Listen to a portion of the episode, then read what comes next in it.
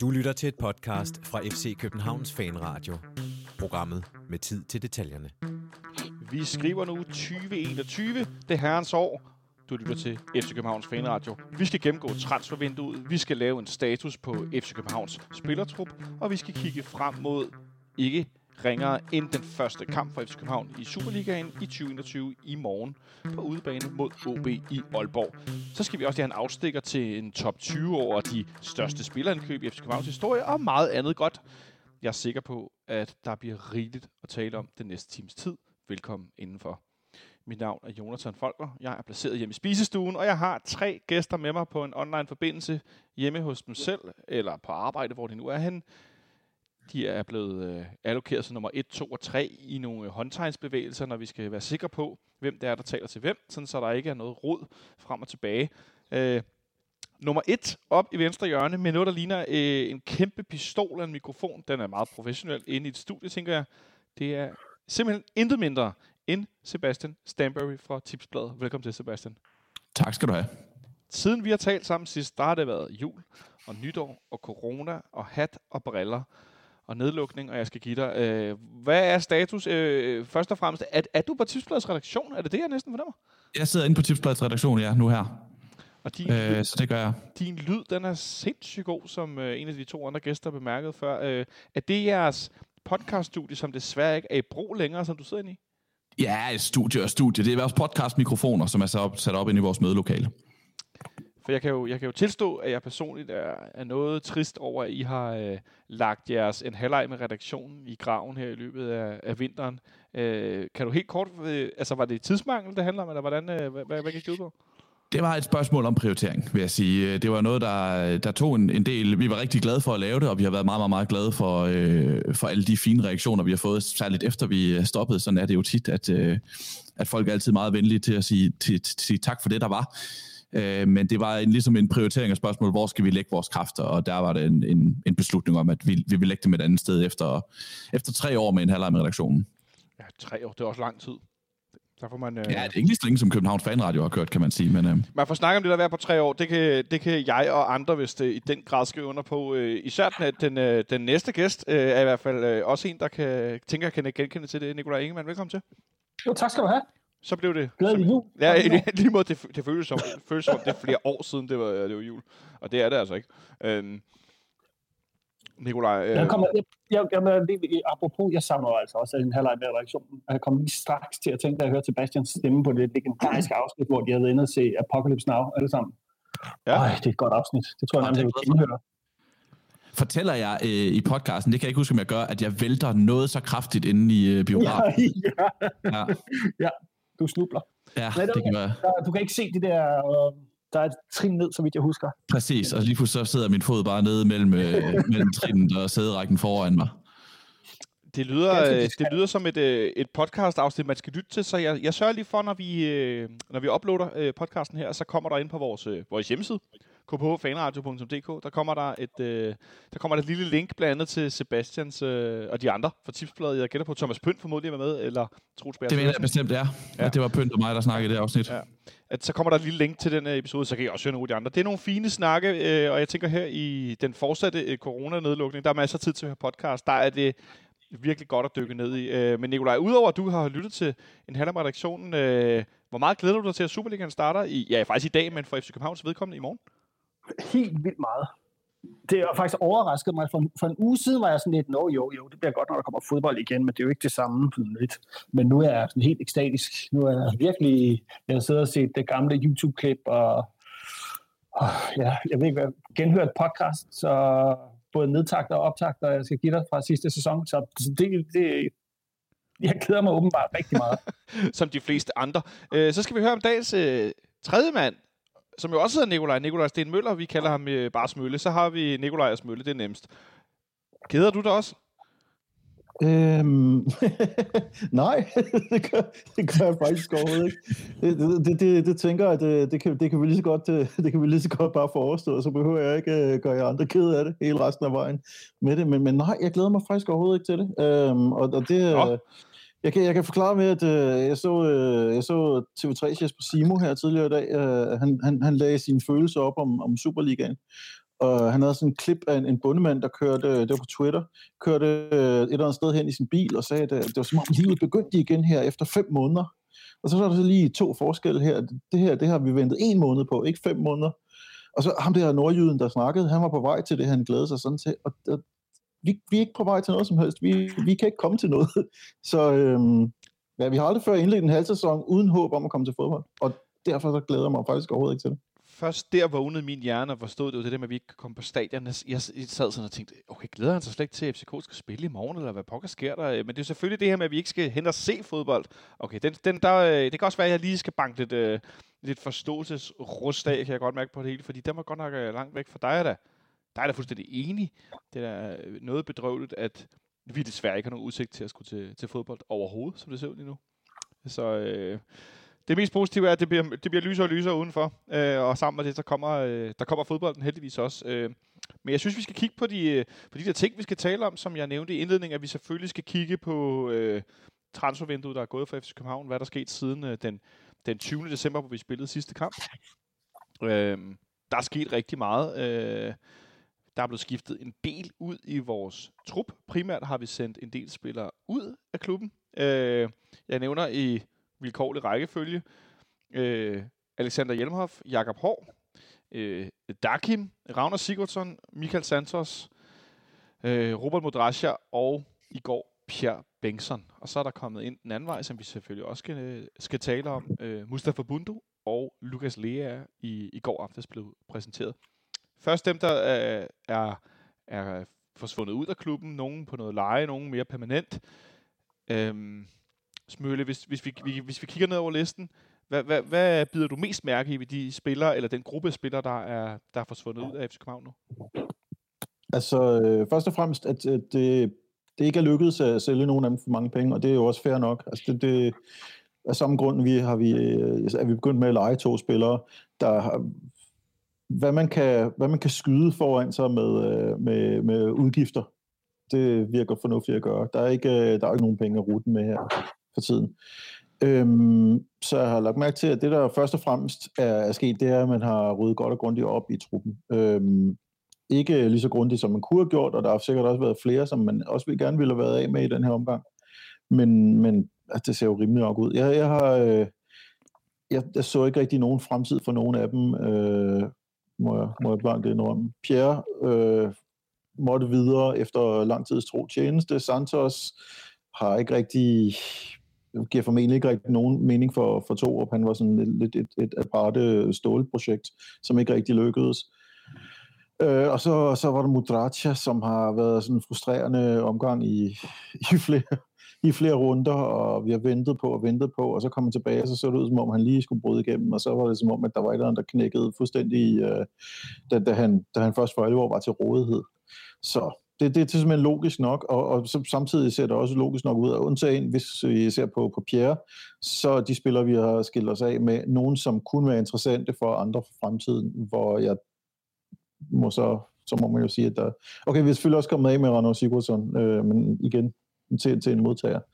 Det, det virker bare tydeligt, at øh, der har været nogle spillere, som måske har været lidt for løntunge og, øh, og, og lidt for op i årene til, at de har været interessante for, for, andre, for andre klubber at overtage, og derfor har vi stadigvæk en trup, der er lige tung nok i røven.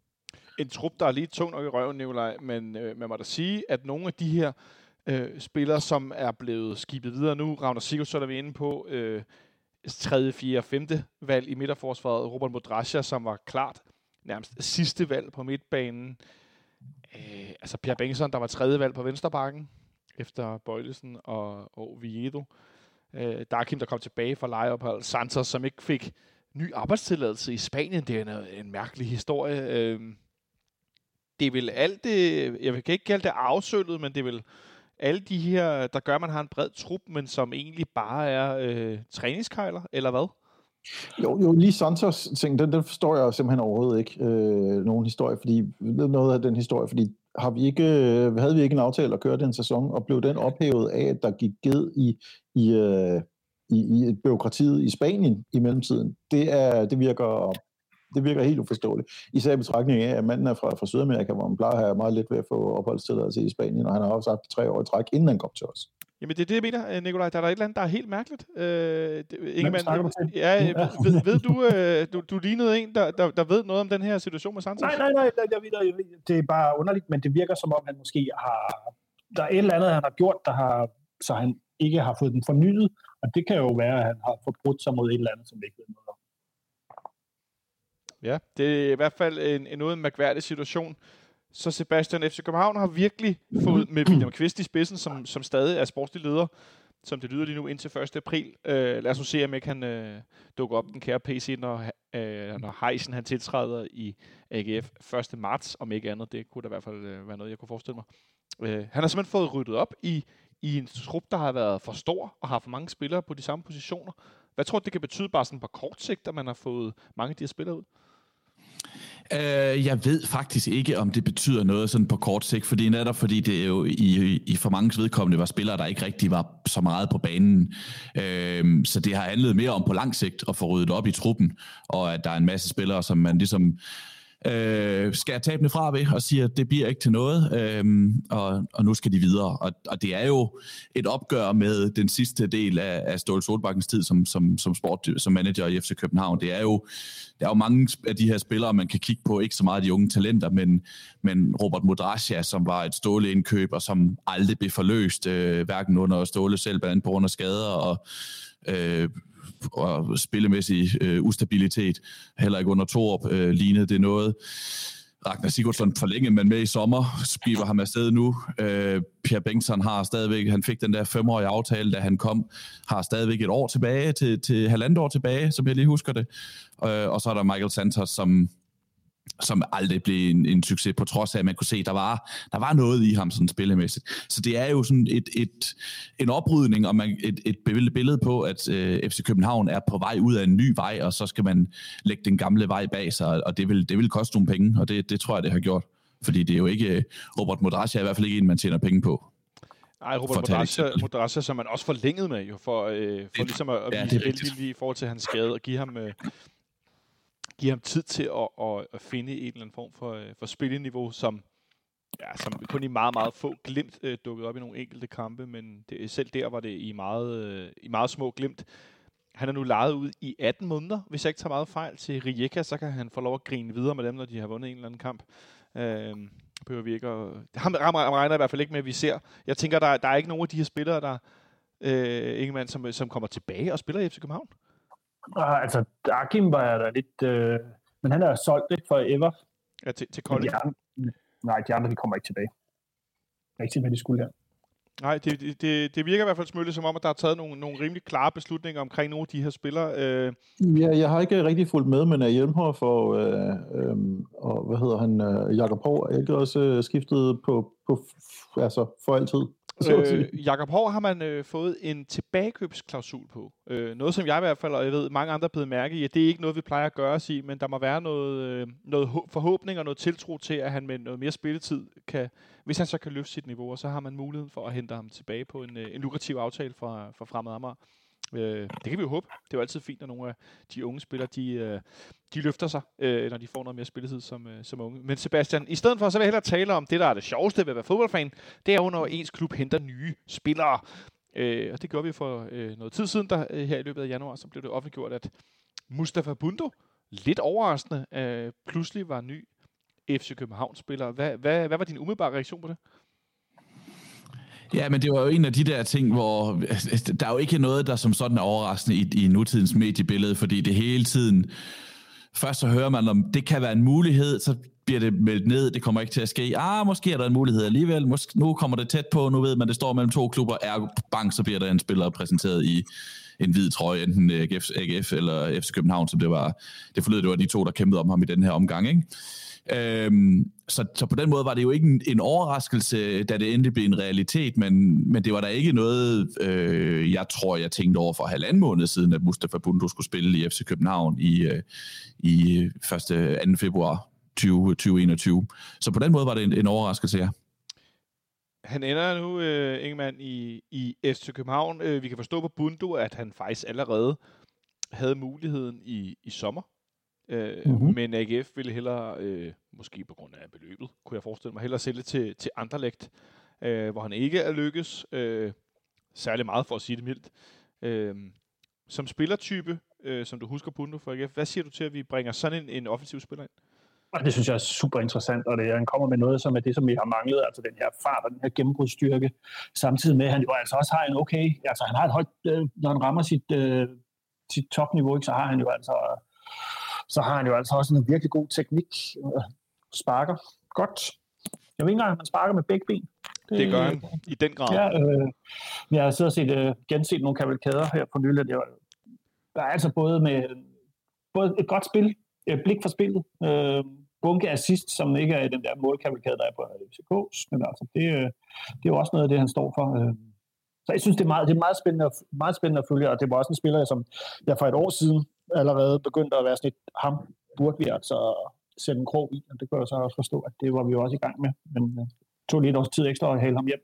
Ja, så pludselig dukkede Mohamed Rames grandfætter op i, i, i FC Københavns mølle. En, en vild historie, som, øh, som kære øh, Christoffer fra, fra FCK TV, det havde han ikke lige fanget. Så fik Bundu lige sagt, men Darami er min, Øh, og min grandfætter, der, øh, øh, kan, øh, kan du forklare det?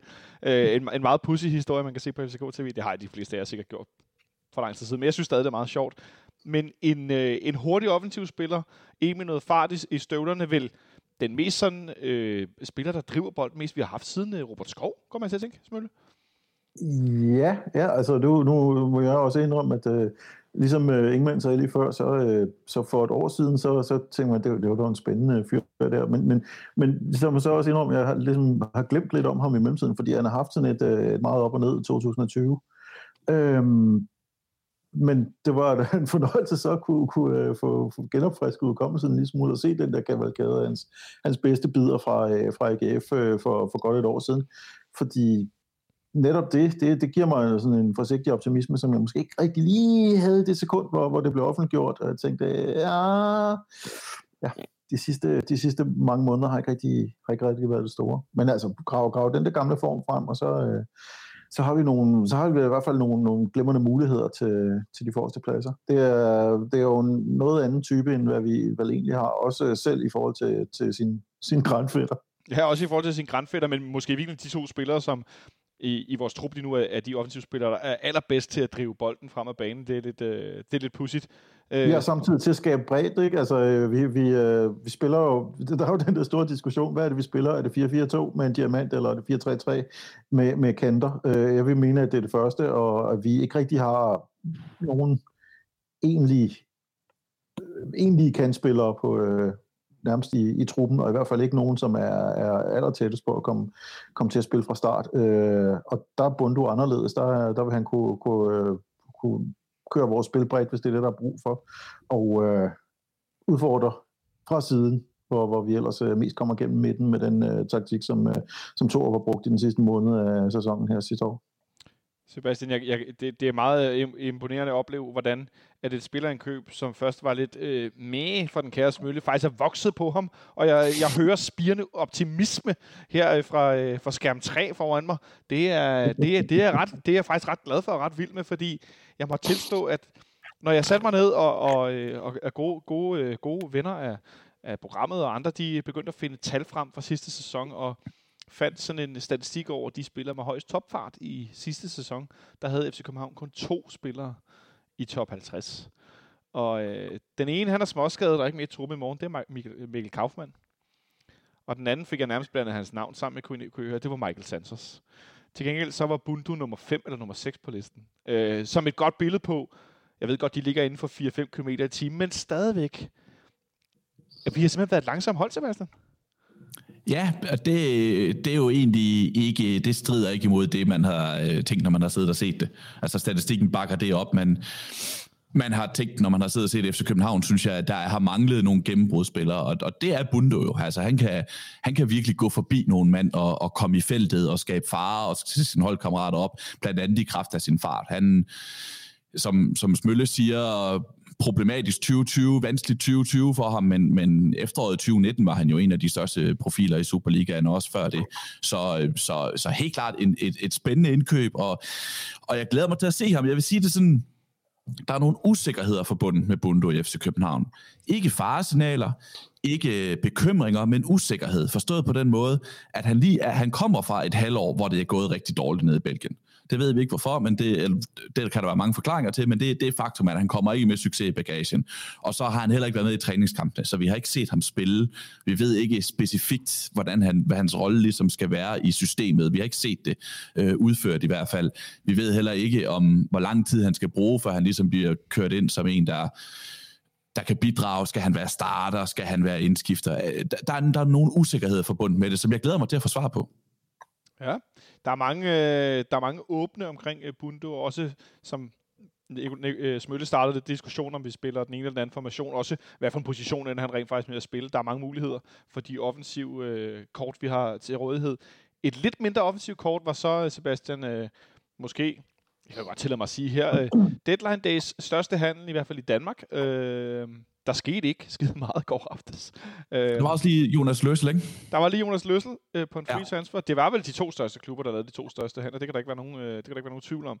Nope. Øh, Løssel, der blev hentet fra Everton, som, hvor han var tredje målmand efter øh, Jordan Pickford og Robin Olsen hentet ind til FC Midtjylland, øh, som jo har den anden, en af, eller ikke den, men en af de andre landsholdsmålmænd, Jesper Hansen. Øh, et, et stærkt markerpar, de får sat sig sammen der. Øh, og så øh, hentede vi Lucas Lea i Genoa, der havde været noget snak om det. Øh, så kom Brentford ind i, ind i, øh, hvad skal man sige, snakken. Så kom Newcastle ind i snakken. Der var øh, Torino var på banen, efter de har solgt Miete til, til Milan her, eller lejet ud her tidligere på, i vinduet der tænkte jeg, okay, så ryger han til Torino, det er ikke så langt væk. Han bor der i forvejen, øh, kone og lille barn og det ene og det andet. Øh, det passede lige, den døde så også. Og øh, jeg havde egentlig lidt sendt den afsted, men så endte den her alligevel, Sebastian. Det var øh, sådan, ja, for mig lidt overraskende, at det faktisk lå så gøre. Ja, øh, endnu en spiller, hvis man havde sagt det for halvanden måned siden, så, så havde jeg ikke troet på det i hvert fald. Det er jo, jeg så, jeg så, det, det var nærmest, jeg så interviewet som, øh, jeg tror det var Jes, Jes Mortensen, der lavede det, øh, øh, kan det ikke passe på FCK TV med ham, øh, hvor, øh, hvor det var også som om, yes, gerne vil sådan flere gange sige, men hvorfor er det egentlig, du vælter FC København? Hvilket er, er specielt, når man tænker på, at han er, han er kommunikationsmand i klubben. Øh, men jeg forstår godt, altså, det, yes ved det selvfølgelig fint, og, men der, men jeg har også sådan lidt undret, fordi hvad, hvad fanden er det, han skal i FC København? Og det er ikke nogen kritik af lærer, det er ikke nogen kritik af FC København, men den type spillere plejer bare ikke at ende i Superligaen. Altså han, han, han understreger det her med, at øh, FCK virkelig gerne ville ham, og var meget opsat på at få ham, øh, og, og det har han åbenbart tændt på, men han har jo, altså, det der ligesom kendetegner Lukas Lea det er, at han har spillet fodbold alle steder, hvor han har været. Han har aldrig en, der er kommet til udlandet, og så har han bare siddet på bænken i hele eller halve år gangen. Øhm, han spiller altid. Altså i, efter, i den her sæson i Serie A har han spillet 16 ud af 20 kampe, 13 af dem fra start for Genoa i Serie A. Øh, han har ikke været sat af holdet. Når han har været ude, så har det været med sygdom og følger af det, og lidt skade, eller også fordi han skulle til FC København og sådan nogle ting. Det er jo simpelthen en fast mand fra Serie A, som vælger at sige, i en alder af 27, og sige, jeg tager hjem til Danmark. Det, det er jo der er de samme, der er også usikkerheder, som jeg snakker med Bundo, øh, for, forstået på den måde, at vi ikke har set ham spille for FCK endnu, og han har ikke været med i træningsopstarten og træningskampen osv., men det er jo et scoop. Ja, det er et scoop, kalder Sebastian. Hvad siger du, Ingemann? Jamen, jeg, var, jeg, jeg, jeg scoop er også et rigtig godt ord. Jeg troede simpelthen ikke, at øh, for det første, at Lea var noget, en frugt, der hang, øh, som vi kunne nå på nogle måder. Øh, og jeg, jeg troede også, at han som type bare var sådan en, der var rejst ud ung alder, og så så vi ham faktisk aldrig nogensinde mere i en dansk liga.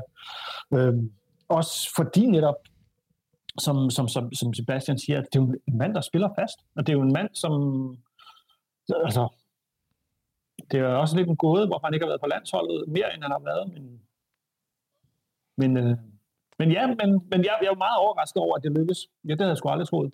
Ja, der er altså, jo en god forklaring. Det er jo ikke sådan en, øh, altså, man også, Lukas Lea er jo ikke sådan en, hvad skal man sige, sådan en, en spiller, der på samme måde som Victor Fischer ligesom aktiverer alting omkring sig, altså som sådan en, øh, altså hans ego, øh, mediedarling-mæssigt, men, men, men som fodboldspiller, så, så, han, så er vi altså oppe på, på den øverste hylde. Jeg tror, at hvis vi selv, altså en hylde, hvor vi er nødt til at stå på tær for nu. Ja. Altså, der er jo en rigtig god forklaring på, at han ikke spiller mere på landsholdet, og han øh, render rundt i Dortmund og har meget lækkert hår. Ja, øh, det, det, er jo, det er jo Delaney, der har taget alle de, øh, alle de kampe som øh, box-to-box-spilleren på, på landsholdet, mens at, øh, mens Alea ligesom har stået på spring ved siden af, også i, øh, i, i VM. Han spillede jo det var der jo sikkert ikke ret mange, der lagde mærke til, fordi kampen var så uff, røvsyg. Oh, Men han spillede jo en VM-kamp i, uh, i 2018 mod Frankrig, hvor vi alle sammen sad og faldt i søvn, mens to hold, uh, hold uh, kørte sig hjem til 0-0, der passede begge to glemmerne. Um, og, og det er jo lidt, det er også det, lidt, der er lidt pussy ved ham. Altså, han er jo elegant fløjet under radaren i, uh, i et godt stykke tid. Um, han har ikke spillet for en stor klub i, uh, i Danmark endnu. Han kom fra Viborg og, og uh, kom dertil fra AB. Um, øhm, hvis man spiller i grønt i Danmark, så, så er man ikke ligesom på, på øverste hylde. Um, og så, så fik han så han taget den der tur fra Belgien til, til Frankrig til, til, uh, til Italien til en klub, der heller ikke er ret mange, der har set. Jeg kan ikke huske at have set ham, og det er inklusiv de to kampe, vi har mødt, øh, vi har mødt Bordeaux, der, jeg, der lagde jeg heller ikke mærke til ham. Øhm, men altså, al omtale, og det er jo det, det er det, jeg har at bedømme ham på, når jeg siger, at det, det virker som det er et fremragende køb, det her. Øhm, al omtale siger, at han er, at han er bare pisse dygtig, og, og det, det, er et scoop, vi har gjort. Og så er jeg jo, synes jeg jo, det er utrolig morsomt at, at se. Øhm, omtalen fra for et par uger siden, hvor det kom frem, at FC København havde budt på Lerager, og den første reaktion fra flere af vores, af vores øh, høj, højrystede rivaler var, at hvor våger de? Var det dog tåbeligt og naivt at tro, at han skulle være interesseret i at komme til København på noget tidspunkt? det endte han så, Sebastian. Ja, det gjorde han. Øh, jeg vil starte med at sige, at øh, jeg var på stadion i Moskva til den der VM-kamp mellem Danmark og Frankrig. Jeg kan sgu heller ikke huske Lukas, Lukas Lea.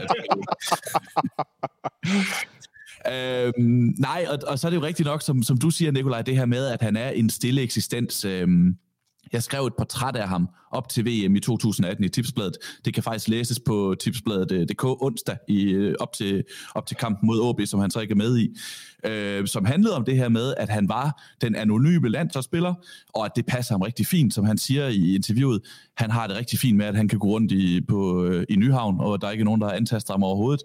Men det handlede ligesom også om det spillemæssige. Jeg vil netop for sådan nogen som eventuelt Smølle øh, og, og andre, som ikke har det store indtryk af ham som spiller, fordi han netop har spillet i de her klubber i udlandet, og fordi han spillede i AB og Viborg og sådan noget, så vil jeg bare lige læse et par citater op fra artiklen, hvis I er interesseret. Endelig. Endelig. Øhm, Henrik Dalsgaard, han sagde, de spillede sammen i Sultevare Game. Han gik bare ind og tog takstokken. Ganske enkelt. Han var så synlig i kampene, og jeg tror næsten ikke, der var en kamp, hvor han ikke løb mest. Jeg kan godt lide folk, der ikke snakker så meget, men bare arbejder. Den type af Lukas. Man ved, hvad man får. Det er benhårdt. Han er en meget stille og rolig person. Han har det ikke i munden, han har det i benene. Han er meget pligtopfyldende og gør sit arbejde. Man ved, hvad man får fra ham. Selv på en dårlig dag er han god. Han er skide irriterende at spille imod, for han bliver ved med at løbe. Han er en maskine, og så har han udviklet sit fodboldhoved meget. Og så sagde øh, Jon Dahl i samme artikel, i Belgien var han en box-til-box-spiller, der kom i feltet. Det er han mindre i Frankrig, det der lavede, da han spillede i Bordeaux. Synes jeg, men han øh, har, kan lidt af hvert, og han træner altid fremragende. Han er en ambitiøs mand, der øh, alligevel holder sig lidt tilbage. Han er en klog spiller. Han er dygtig til at spille på den måde, vi gerne vil spille på midt på banen. Han har en stor arbejdsradius, det kan vi godt lide, og han er dygtig til at genpresse. Der skal laves noget, der skal fart over feltet. Det at vælge positioner, det at kunne aflevere bolden fremad, det er super godt. Så han er jo sådan, altså, hvis man skal sætte et, en overskrift på Lukas Lea, så er det trænerens drøm. Altså det, han, han, han laver altid det arbejde, man forlanger af en spiller på hans position, og, og lidt mere til. Og det kan man jo også se ved, at uanset om han har spillet i den danske første division, eller Superligaen, eller Belgien, eller Frankrig, eller Serie A, så bliver han bare sat på hold. Træneren bruger ham. Det bliver fandme godt at se ham ved siden af Sikker og Falk. Ja, selvfølgelig. Lige øh, hvad angår det med at være anonym, så øh, og kunne gå uforstyrret rundt, så tror jeg faktisk, og det, det kan godt være, I, I synes, jeg er sindssyg, men jeg tror faktisk, hvis han gik rundt i København, og man tænkte, der går en fodboldspiller, så ville man tro, at det er øh, Sankt Kjartan, man får øje på øh, Kjartan ved Bogason, fordi jeg vil virkelig påstå, at han ligner ham sgu. Og det skal han bestemt ikke høre noget for. øhm, det, det, det er sjovt mange af de ting, I nævner, fordi jeg er jo, øh, som nogle af jer ved, meget glad for italiensk fodbold, og jeg har faktisk set Lucas Lea spille en hel del for, øh, for Genua. Jeg vil ønske, at jeg kunne fortælle, at jeg i stedet for har brugt min tid på at læse dybe, lange, kloge bøger, eller lave noget andet super interessant. Jeg har faktisk set rigtig meget, øh, også Genua, Sampdoria med Mikkel Damsgaard for den sags skyld.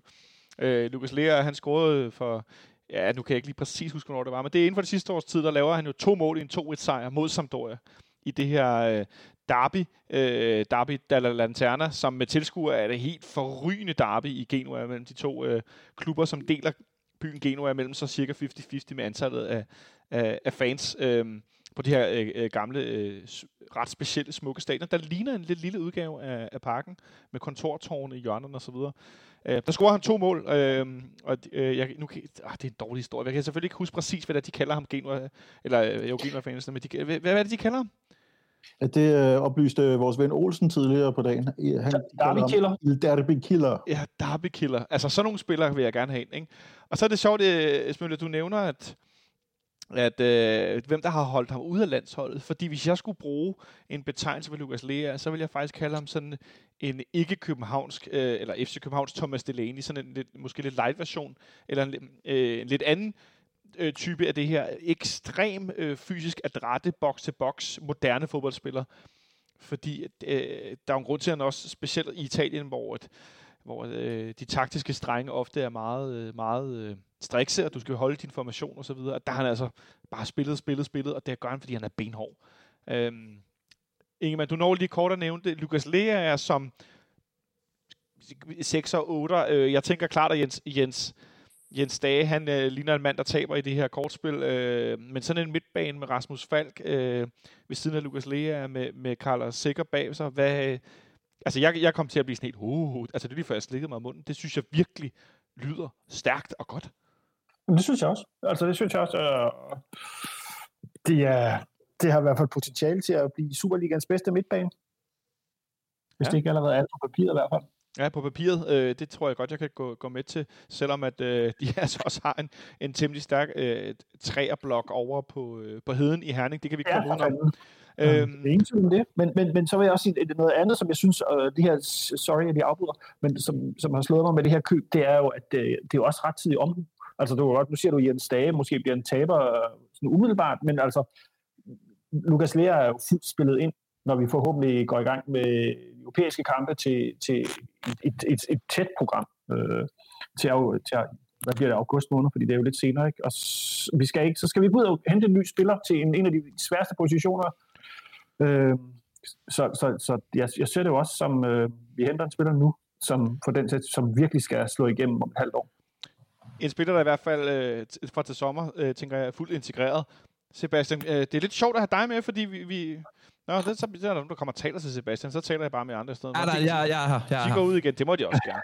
Man sådan er det, når man optager podcast fra tre, fire lokationer. Men Sebastian, en, en, en, en handel, som vi taler om fodboldteknisk, fodboldfagligt i hvert fald, det kan godt være, at det ikke er stort shabang og øh, konfetti, og alle medierne vælter over hinanden.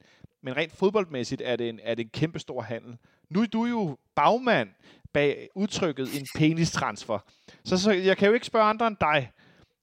Er jeg vil sige, at jeg har været med til at popularisere det, hvis jeg skal, hvis oh, jeg skal være okay, mere korrekt. Okay. Jeg er ikke sikker på, at det er mig, der har fundet på det helt oprindeligt. Men jeg har, jeg, jeg har været med til at popularisere det. Den vil jeg gerne tage. Ja, okay. Jeg synes, du, du, du går lidt i det defensive nu her. Nå, okay.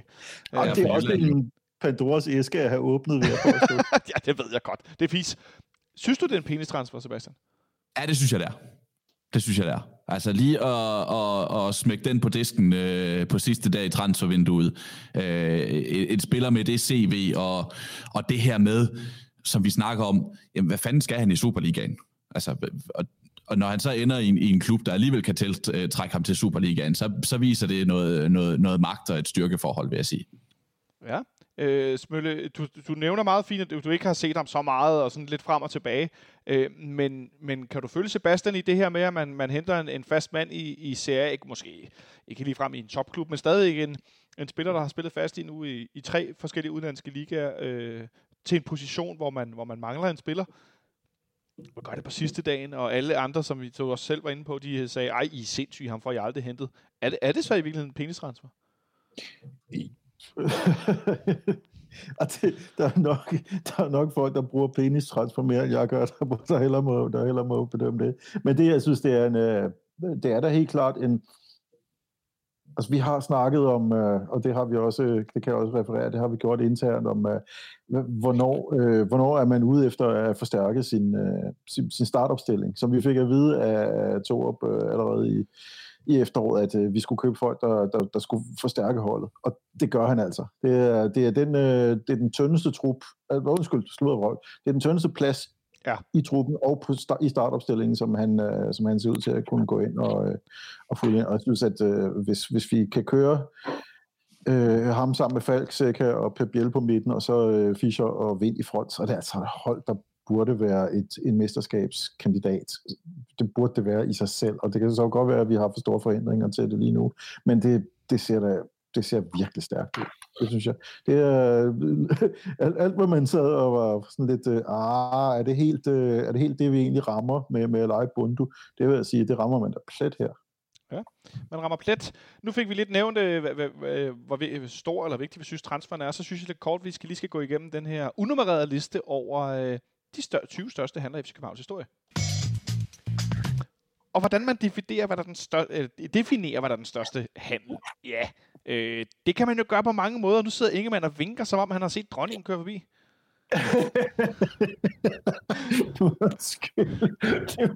okay, det, var, det synes jeg er utrolig morsomt. Nu kan jeg være mere morsomt, det burde have været. Øhm, øh, øh, ja, du vinkede. Sorry. Øh, jo, men det var fordi, da, jeg, havde, da, jeg hørte jo den her optag til, at vi skulle snakke om 20, og så tænkte jeg, nå, okay, det er de 20 største penis-transfers i, i Superligaens historie. Ah. Og, og, og nej, når nu kommer min pointe, kommer nu. Men selv om du laver de 20 største, så, vil, så er det jo FC København, der stort set sidder på næsten alle pladser. Jeg synes bare, det var ret interessant. Vi kan jo sagt, hvis vi nu prøver at smide nogle af de andre med ind, som jeg også har på min liste, så kan vi jo lige se, hvor, hvor, hvordan, hvordan de ligger det er jo faktisk en meget god leje. Vi kan, øh, hvis vi skal sidde her og være helt selvhævdende, så hvis vi laver en for hele ligaen, så har vi de fleste af dem alligevel. Det var jo det, der var min pointe. Ja. Hvad siger du til den smil? Jeg kan se, at du smiler skævt ned i bunden af min skærm her. Det, det lyder som en meget god leg, godt ikke? Jamen, jeg tror, jeg er gået efter nogle lidt andre kriterier. Øh, jeg har også taget nogle, jeg har også taget nogle af dem, der både fik, øh, der både fuldstændig mislykket, selvom de var øh, slået stort op, og så nogle af dem, som, som var virkelig stinkende kontroversielle hele vejen. Men man kan jo sagtens, det kan jo sagtens være en stor handel, og så mislykkes man. Det gør for mig ikke handlen mindre. Øh, altså det, det, det er ikke en mindre penis af. Nej, for mig der handler det om, at når man, øh, når man handler spilleren, øh, når man køber spilleren, og det ligesom, altså hele det palaver der omkring det, øh, og hvor meget øh, frygt sætter de, de andre hold, og altså sådan noget med, øh, altså, ja, sådan nogle, sådan nogle ting, øh, det, det, det, det handler for mig. Sebastian? Ja, det er, jo, det er jo også det, det, det er også det, der ligesom er min definition på det. Det er det der med, at der også er en signalværdi i det. Øh, så, så jeg er ikke nødvendigvis enig i, at FC København sidder på alle pladserne. Jeg tænker jo altid tilbage, for mig den definerende penis transfer sommer, det er 2008, hvor FC Midtjylland ligesom siger, nu skal vi fandme vise dem, hvad vi har mellem benene. Og så hentede de Danny Kalef på en øh, fri transfer, som var anfører for øh, OB's mester, og så lagde de 21 millioner kroner for Jonas Boring i OB. Og så kan man sige, der er kommet meget stærkere spillere til de andre klubber i Superligaen. Ja. Øh, men, men det her var virkelig sådan et signal at sige, nu, prøv at se, nu er vi her. Og det, nu, nu skal I fandme regne med os. Det skulle man så ikke nødvendigvis lige på det tidspunkt, fordi ingen af de der spillere blev superstjerner i, i Herning. Men, men der var en signalværdi i det, på samme måde som da Brøndby købte Khalid Boularus for eksempel. Det var heller ikke den bedste forsvarsspiller i Superligaen nogensinde, men det var, det var en måde for Brøndby ligesom at sige, nu er, vi til, nu, nu er vi et andet sted, end vi var de år, hvor vi kæmpede om at undgå nedrykning, for eksempel. Så på den måde, så er penistrand, det handler også om, som, om det signal, man gerne vil sende, øh, eller det signal, man, man sender. Ja, så, så vi, har de, vi har defineret lidt forskelligt, kan jeg næsten fornemme. Øh, men jeg, jeg, jeg må indrømme, jeg er med på den her, at når man, når man henter en spiller, der skal signalere noget rigtig stort, øh, jeg vil jo sige, at de top 20 af de største pengetransfer, eller de største handler i Superligaens historie, der finder vi også Rafael van der Fart, som øh, nu mest spiller syvmandsbold i Esbjerg, øh, og som aldrig blev et, øh, et stort hit i Midtjylland rigtigt, men, men, men at hente en, en tidligere øh, hollandsk øh, ja, VM-sølvvinder må han vel næsten være øh, fra Sydafrika. Øh, Real Madrid, Ajax, øh, Tottenham Hotspur, alt muligt. Ikke? Øh, klart, det er en penistransfer, men det, det var Ja, det var en tv-transfer, tror jeg. En tv-transfer, ja, næsten. Det er ikke helt forkert.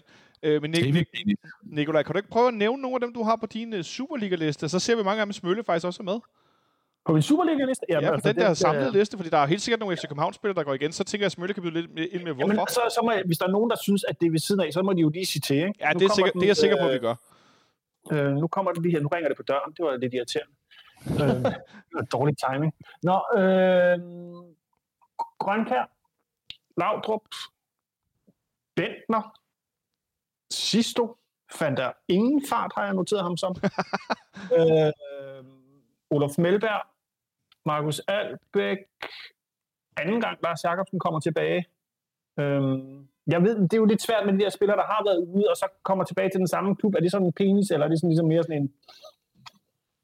Øh, må, jeg skulle, må jeg lige byde ind på den der, fordi anden gang Lars Jakobsen kommer tilbage, der er han i FC København i længere tid uden en kontrakt. Er det rigtigt? Og øh, så til sidst bliver de enige om at skrive kontrakt. Er det sådan, det er? Ja, ja, ja da er vinduet... Øh næsten er vinduet lukket, så han ikke kan spille europæiske kampe. Er det der, eller er det den næste? Er det, det, det er i hvert fald til samme tilfælde ved Christian Poulsen, som også står på listen. Øh, men er det en penis-transfer? Det ved jeg ikke. Det er et større navn end en penis. Øh. Ja, ja, jeg vil sige, at Lars Jacobsen har jeg ikke med, fordi han er, han er sådan, øh, så tilgængelig i virkeligheden for mange klubber. Han har ikke nogen kontrakt, der han træner med i FCK, og så, og så ender man med at skrive kontrakt. Det synes jeg falder lidt udenfor, må jeg sige. Men altså omvendt, han var jo etableret landsholdsspiller, der kom, fra, kom man ikke på Premier League på det tidspunkt. Øh, er det ikke... Øh... Jo, det kan være. Hvad siger du, Smølle, du markerer? Nej, det gør jeg ikke. Jeg, sidder, jeg tror bare, jeg så klød mig på øret eller noget. Ja, det må du også gerne. Øh, ja, Sebastian? Og så synes jeg jo, men ud fra det samme igen, så synes jeg også, at William Kvist kommer tilbage anden gang. Jeg ved godt, at han løber rundt derude længe, men han er jo en etableret landsholdsspiller. Øh, der kommer også, han kommer fra Premier League den her gang ind. Han kan selvfølgelig ikke komme til andre klubber i, i Danmark, men, men er det, bliver det så til en penis? Ja. Det ved jeg, det, hvad siger du, Stansbury? At, det er en klub, der vender hjem, men det er jo en, jeg, jeg, jeg synes, den er, den er, jeg synes, at de er lidt specielle med de her folk, der vender hjem igen. Ja, men det, det, kommer lidt an på os på omstændighederne, vil sige. Jeg tænker ikke nødvendigvis William Kvist, øh, men jeg har en, der vendte hjem, som helt klart for mig, og det var øh, øh, Andreas Cornelius. Ja. Så da han efter et halvt år efter i Cardiff, og var ligesom, det var et spiller, der var taget afsted mod stjernerne, det var, og ham så vi aldrig igen, var tanken. Så blev det så ikke nogen succes i, i Cardiff, og så kom, han, så kom han hjem til FC København igen, og ikke på en halvårig lejeaftale, men på en femårig kontrakt. Det var virkelig så man tænkte, okay, det havde jeg ikke forventet. Og så en, som vi bliver nødt til at nævne, øh, hvad enten de til stede, bryder sig om det eller ej, Kamil Vilcek. Nå ja, selvfølgelig. Det er det. Den har Ahmed lige glemt. I den her omgang i hvert fald. Ja, ja helt klart i den her omgang. Det, det, jamen, det, jeg ser ham nærmest mere som en, en penistrandhøj, som en fodboldspiller. ja, men, men, men klart Show for at hente rivalklubbens uh, all-time topscorer i ligaen og tidligere anfører, det er da uh, et power move, om man kan lide ham eller ej. Uh, sådan ren uh, strategisk, at det så har vist sig at være et uh, sløjt move. Det er en helt anden uh, side af sagen, men, men sådan rent strategisk, og i forhold til den virakte skabte og alt det her, der er det... Der er det, der det er jo uden sidestykke nærmest, ikke? Ja. Øh, øh, øh, for at bringe i spil, øh, selvom jeg ikke bryder mig om det, øh, Daniel Lager hjem til Brøndby, er det en penistransfer, Sebastian? Ja, det, for det var, også, det var også sådan en, hvor man på det tidspunkt tænkte, det kommer ikke til at ske. Det er ikke der, Daniel Lager er. Han er 29 år gammel, han kommer fra Liverpool, han skal ikke til Brøndby. Og det skulle han så. Så, så, så, så det er det helt klart. Ja. Det er jo ikke altid, at penisen virker lige så godt, som den skal, når den så endelig Og så har den holder så længe. Det er nemlig ikke størrelsen, det er gørelsen, og det synes jeg er derfor, det er derfor udtrykket er så fint, og det er ikke fordi, vi bare skal sidde og sige penis hele tiden, men jeg synes faktisk, det forklarer meget godt det her, øh, at man kan sige, ej, var det, og se hvor vildt vi er, så er det rigtig dårligt øh, nogle gange. Øh, det, det, det rammer meget godt øh, plet udtrykket. Øh, Nikolaj, har, eller, Smølle, har du nogen for halv... Øh, jeg så en liste, du lavede. Jeg er har ikke du nogen? færdig endnu. Altså, du er ikke færdig nu. Nu springer vi lidt til Smølles her. Nu springer vi lidt til Smølles. Har du nogen fra 90'erne, nogle FC København øh, penistransfer? Nogen, der, hvor, der, hvor man virkelig kunne sige, okay, det her det er altså power? Jamen det har jeg, men jeg har jo ikke, jeg har jo ikke gået efter øh, penislængden, øh, vil jeg så sige. Øh, men jeg har gået efter sådan en øh, lidt, af, lidt af en kombination mellem de forskellige ting. Altså vores forventninger og, og øh, mediepresset omkring det, og, og hele, hele opbygningen til det, og hvad man, hvad man fik se osv. Så jeg har lidt en blandet landhandel her. Jeg ved ikke, om jeg bare skal tage den, øh, jeg vil tage den fra bunden. Ja, kom et par stykker. Øh, jeg har Antiniemi, som øh, vi, vi må ikke glemme, at øh, dengang var der ikke udenlandske spillere i, øh, i Superligaen, øh, og i hvert fald ikke hos os. Han var kun den anden, vi havde, og den anden var også målmand. Øh, Nimi var den første gode. Øh, det, han, det, at vi lige pludselig hentede en god målmand fra udlandet, det var sådan et, et chok i sig selv. Så har jeg Daniel Amarte, og det var fordi, der var, øh, der var jo lidt af en, øh, en, et, et kapløb med Brøndby om at få fat i ham, ja, hvor det, det så ud som om, at de blev overhalet indenom i, i sidste omgang. Så har jeg også Lars Jacobsen, men øh, det var i virkeligheden i den første øh, kamp, hvor vi hentede ham tilbage fra Hamburg, også fordi man har sjældent set nogen så blive så sure uden at vi rigtig var forberedt på det, som OB'erne blev omkring det. Så har Pep Biel, og det er udelukkende, fordi han er vores dyreste spiller forløbig, og så blev købt under de mest mærkelige omstændigheder, hvor det lige pludselig skulle gå stærkt, fordi Robert Skov ikke kunne komme væk hurtigt nok. Så har jeg øh, øh, Stefan Andersen, fordi han på det tidspunkt var det mest kontroversielle skifte fra ja. en, der havde været i Brøndby før. Så Santander, som øh, satte en vild... Øh, det, der gik så utrolig lang tid med at få den handel igennem med, med hans, øh, hans klub, som jeg kan ikke engang huske, var det en sydamerikansk, eller var han i Italien på det tidspunkt? Eller Nej, han, han, han var i, hjemme, hjemme i Paraguay, ja. Ja, ja det, var noget, det var noget utroligt langt råd, men vi ville jo super gerne have ham. Og, øh, og så i sidste ende, så lykkedes det så. Øh, Cornelius også, af samme grund, som Sebastian nævner. Øh, Partidjuf, fordi han var sådan en ja, han var jo vores øh, rekordkøb på det tidspunkt, var 18 millioner, ikke var et, et greb i lommen, som det er nu. Det er 10 år siden, og øh, guderne skal vide, at det var en fiasko. Øh, Bjarne Goldbæk, øh, som en positiv øh, nyhed om, at nu var man begyndt at være sådan en, en faktor. Henrik Larsen som et mindre positivt øh, symbol på, at nu var man blevet en faktor, der ikke nødvendigvis vidste, hvordan penge skulle bruges fornuftigt. Øh, Peter Møller, der på det tidspunkt var den, mest kontroversielle øh, Brøndby-spiller, der var kommet tilbage til os. Eilton, som øh, var en mand med i gigantiske forventninger, som vi så lige gik og ventede et halvt år på. Kan du huske øh, sangen til Ailton, Smølle? Faktisk ikke, nej. I, i, den er blevet sunget til andre før det også, men øh, jeg husker at have sunget 21 millioner spildte kroner, i hvert fald et, et par gange. Uh, ja. jeg håber, jeg kan forstå det for godt. Så Peter Nielsen, øh, dengang han var i Mönchengladbach. På det tidspunkt, der kan i modsætning til, til Lea jeg nu, så øh, så jeg ham stort set hver uge på Rennes Rheins fodbold, hvor han var fantastisk og, og spillede på et uh, kanon Gladbach-hold sammen med Effenberg og øh, Karl Flipsen osv. Øhm, hvor, hvor, hvor, det, var, det, var, det var et storkøb, og han var jo fantastisk for første omgang. Så, øh, Hvornår er vi henne øh, tidsmæssigt med Peter Nielsen, en tidligere anfører i København? Ja, der er vi i 1997, hvor han kommer tilbage og er i ren Bundesliga-form og fuldstændig øh, styrer, øh, styrer Superligaen, i hvert fald den første sæson, og så bliver solgt efter den anden. Så har jeg øh, en mand, som øh, der opstod en vis hype omkring, da vi var på en træningstur til Sydafrika, øh, hvor der var snak om, at man ikke bare skulle have et par talenter med tilbage, men faktisk havde klaret at få kontrakt med, med den største stjerne i, øh, i, i ligaen, nemlig Sibusi Suzuma, som øh, så kom tilbage, og øh, ingen vidste rigtigt, hvad man skulle forvente, hvorefter han øh, til en træningskamp med tilskuer i parken går ind og, øh, går ind og spiller noget fodbold, vi bare ikke har set før op gennem 90'erne. Så det mest kontroversielle af min nummer 6, det er, det er nummer 9. Øhm, en, simpelthen en, en transfer, der stadigvæk ryster mig og, øh, og, og forbløffer mig på, på daglig basis. Og så kommer vi så ind i top 5, der, der, der, der har vi kun med store navne at gøre. Victor Fischer, som øh, en, der virkelig, det, det tog scoren på mig, han, øh, han kunne komme tilbage på, han kunne finde på at komme tilbage på det tidspunkt. Man ved, når der skal et pressemøde til for at præsentere en spiller, så er det en pengestransfer. Det, det kan man faktisk meget godt bruge som udgangspunkt. Ja, undskyld, det var din nummer, nummer 5. Ja, men det var også en satsning, men det var jo så, ja, ja. selvfølgelig også på samme måde øh, en, en mand, som var spektakulær på en måde, som vi lige havde manglet i, i de par foregående år, øh, inden, han, øh, inden han dukkede op. Nummer 4, der var, øh, det, det, det er en transfer fra dengang, jeg arbejdede i parken, hvor øh, jeg har fortalt den historie før, min, min gamle kollega Charles kommer ned øh, fra, fra etagen ovenover og siger, Ståle Solbakken sidder om på at forhandle kontrakt. sidder om på at forhandle kontrakt. Du, du, du, du, du skal lige, du skal lige skrive 3-4 artikler om Ståle Solbakken, fordi vi præsenterer ham i morgen. Ja, okay. Ja, det var okay. voldsomt.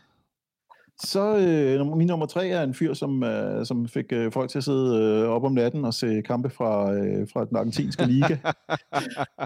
uden, uden at man anede, hvor, hvor skidt det ville gå, når han så endelig dukkede op et halvt år senere. Det var Franco Musis. Øh, af det, det, det er vel det ultimative udtryk for, for noget, som var en, en hype og en stor transfer på, på godt og rigtig ondt. Og så, øh, det skulle da lige være nummer to, Brian Laudrup, som trods alt fik lidt mere spilletid, men som i sidste ende også bare viser sig at være en, en ufattelig skuffelse. Og så endelig min nummer et er, er ham, som, øh, som chokerede alle ved at have tilbud fra alle mulige sider, men at sige, som meldingerne lød på, er vel unbedingt nach Copenhagen. Og det var så Jesper Grønkær, der har rendt rundt i Stuttgart og kede sig. Ja. Grønkær havde vi også fået nævnt på, på Ingemanns liste tidligere. Ja, Ingemann, øh, jo, jo, jo, jo. Men ja. Ja. jeg, altså, tror jeg, jeg, så vidt jeg husker, lagde Ingemann ud med Grønkær og Laudrup, og, og det er Ja. ja. vel de, de to så også i den her sammenhæng. Jeg har så også lige en kort liste, og det skal, nu skal nok blive færdig, men det er seks navne, som, øh, som snarere ligner installationskunstprojekter end, end egentlige fodboldtransfers, og det er Max Strudal, som, som alle havde, selvom han faktisk ikke havde været i Brøndby på det tidspunkt.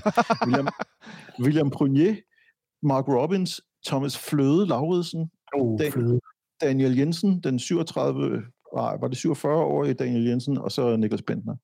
Ja, der var også nogle, øh, nogle, nogle, nogle, nogle haspins, eller nogle efterår og nogle karriere. Nikolaj, på den, øh, Ingemann, på den blandede liste, har du... Ja, men jeg øh, vil sige også, der er også lige et par, par FCK-navne, jeg gerne lige vil have med her. Jeg synes jo faktisk, at der vi henter, at Bjelland er en uh, penis transfer. det er jeg enig i, faktisk. Meget enig i. Det var... Øh, Øh, det regnede simpelthen ikke. Vi, det kunne vi jo ikke. Hvad? Det kunne vi jo ikke. Altså, det var vi jo ikke i stand til. nej, Han var jo uden for vores rækkevidde. Nej, nej, det, det, øh, det, det var jo fuldstændig umuligt. Altså, det kan man sige, og det samme var jo egentlig tilfældet med Okora, da vi henter ham, ikke? Øh, Aston Villa-spilleren, øh, det var jo også øh, fuldstændig uhørt. Øh, det gjorde vi jo så også... Øh, det, og vi hentede også Ulrik Laursen i OB. ja, OB's Ja. vigtigste spiller. Øh, og på den måde fik vi et mesterskab det år, og OB fik det ikke. Ej, der var, Øh, noget, der, det var var nogle, sidste gang, OB var tæt på at vinde et mesterskab. der var nogle stykker imellem. Sebastian, har, har du nogen af de der, som de andre sidder med, eller har du nogen i, i, i, i boksen, som vi glemmer?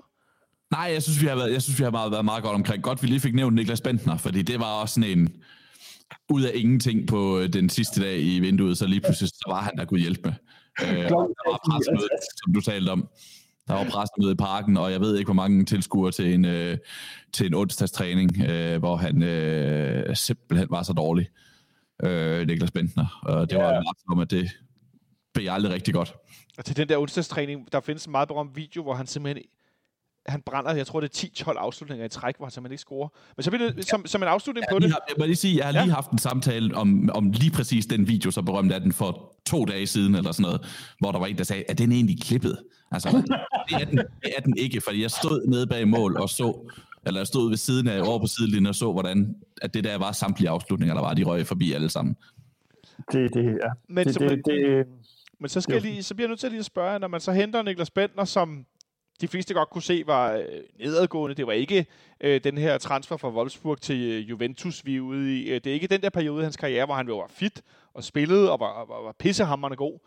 Men det er den nedadgående, øh, hvad hedder det, løjpe til sidst, Smølle. Er det så stadigvæk sådan en, sådan en stor transfer, der imponerer og i virkeligheden øh, viser show of force, når det er en spiller, som man henter, som de fleste godt kan se, måske er over the hill?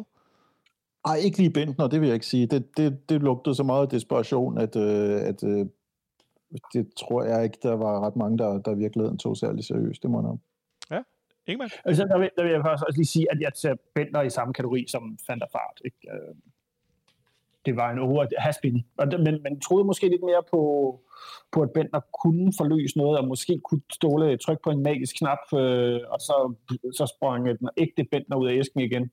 Men øh, han havde været væk i mange år, så det, der, det, det var mere en drøm, end det var, det var en fodboldspiller, vi fik tilbage. Nu har jeg ikke nogen tal på det, så jeg kan desværre ikke engang lave en ægte quiz med det, men I kan få lov at byde ind. Hvem tror I var langsomst til sidst i Superligaen, da, mens de spillede Rafael van der Vaart eller Niklas Bentner? Fandt det fart. Ja, det tror jeg også faktisk. Ja, det må han næsten have været. Han har, Men jeg han har stadigvæk Faren var en bedre fodboldspiller til sidst. Han var bedre fodboldspiller, men han, han kunne, der var ikke nogen, der kunne løbe jo. Det var Bentner dårlig. Ja. Det, der sker nu, er, at Ingemann, han, han fa- facepalmer, mens vi optager. Så øh, med en, et lille latter om Niklas Bentners, øh, heldigvis blev det ikke så, så kostbart, hans, hans øh, ikke Det var så synd for ham på en eller anden måde, men, men det var jo, hvad det var. Det kan man jo ikke... Han, han, han har... Han blev lidt Ja. til grin af hele processen jo, altså den der måde, øh, så, så han, han, var, han var ude med at sige, at han håber, at der, der er måske mulighed for at forlænge, og det var der så overhovedet ikke.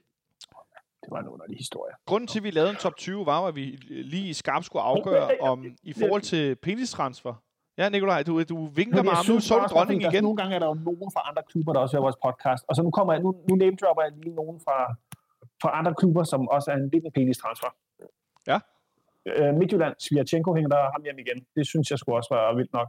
Og det er faktisk, øh, da Brøndby henter Rommedal hjem, mm, lille penis, så har hele deres, øh, hele deres, øh, Lille, lille altså hele deres genetablering af, vi var store engang, Øh, nu gør vi prøver at gøre det samme her 15 år senere, da de henter Akker, Kalenberg, Salamander, elementer, ikke Salamander. øh, det, det, det, øh, det synes jeg jo også var sådan lidt andet nu. Her, nu, nu, har jeg de 40 millioner her til at købe spillere for, eller 50 eller hvor meget der var han brugt på at hente de der spillere hjem. Øh, som vi jo så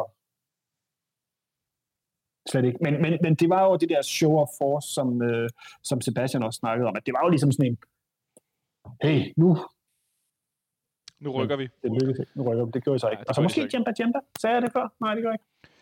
Jem- Jemba Jemba til OB. Ja. Ja, jeg synes, det var øh, andre. Det, ja, Jeg ved ikke, om det passer, men jeg har googlet mig til en gang, at Jemba betyder tromme. Øh, så det. hedder faktisk Tromme Tromme. Det er fant- Erik Tromme Tromme. Det er et vildt fedt navn. Øh, trum, med trum, trum. så egentlig skal vi bare lige afgøre, inden vi går videre til, til morgendagens Superliga-kamp, øh, OB mod FC København, om Lukas Lea ryger ind i sådan en top 20 over FC København, øh, pengestransfer. Øh, hvad siger du, Sebastian, som den neutrale af os? Uh, ja, det, det, det synes jeg... Øh, jeg synes, det er vanskeligt. Jeg synes jo, det er Smølle, der har lavet det historiske arbejde. Det er næsten ham, der skal svare på det. Men altså, det, det er lige ved at vil sige ja, fordi som sagt, det er, det er rent sportsligt, så, så synes jeg, det er en markant transfer, det her. Ja, det var et, et, et, et halvt ja. Øh, Ingemann, inden, inden vi får overdommeren øh, Dr. Smølle nederst her på billedet øh, på banen. Hvad siger du så? Er han, øh, Lukas Lea, er han i top 20 over show of force-handler i FC Københavns historie? Ja, det, vil jeg, det, det er han. Ja, Det, vil jeg, det at det kun kommer ind på den 19. 20. plads, men det synes jeg, han er. ja det, Øh, jeg synes, der, der er nogle af...